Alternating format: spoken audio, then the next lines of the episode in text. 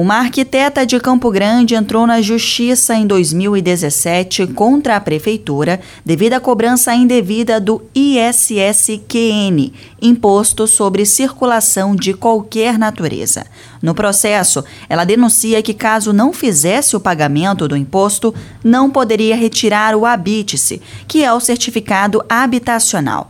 Mas afinal, essa cobrança pode ou não ser feita?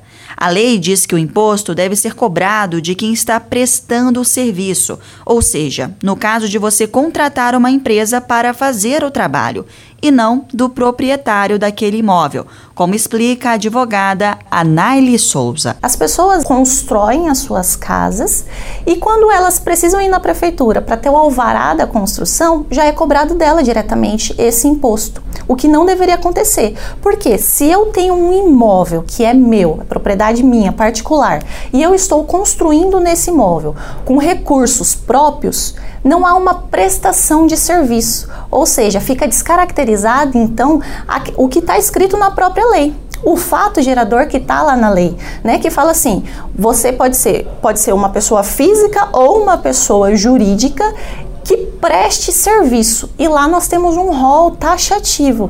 Dentre os serviços nós temos arquitetura, limpeza e também a construção. Mas você precisa ser uma empresa, uma empreiteira que faça esse serviço. Quando nós fazemos em nosso próprio benefício, não há caracterização dessa prestação de serviço para terceiro.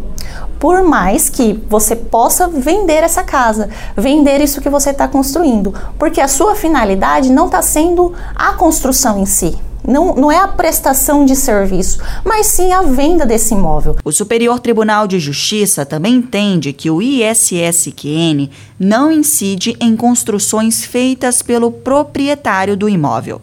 A pessoa que pagar esse imposto nessa situação de cobrança indevida tem até cinco anos para entrar na justiça. Então, a partir do momento em que você pagou esse imposto, você tem um prazo de cinco anos para poder estar tá entrando com a ação. Então a gente tem ação rolando já faz muito tempo, desde 2016, 2017, de pessoas entrando com ação até agora, porque a gente pode imaginar assim: às vezes nós temos um valor pago de ISS de mil e pouco, dois mil e pouco, mas temos pessoas também que pagam 20 mil de ISS. Então são valores altos e valores pagos indevidamente, porque não foi caracterizado o fato gerador previsto na lei que permitiria a prefeitura estar cobrando fazendo essa cobrança do ISS.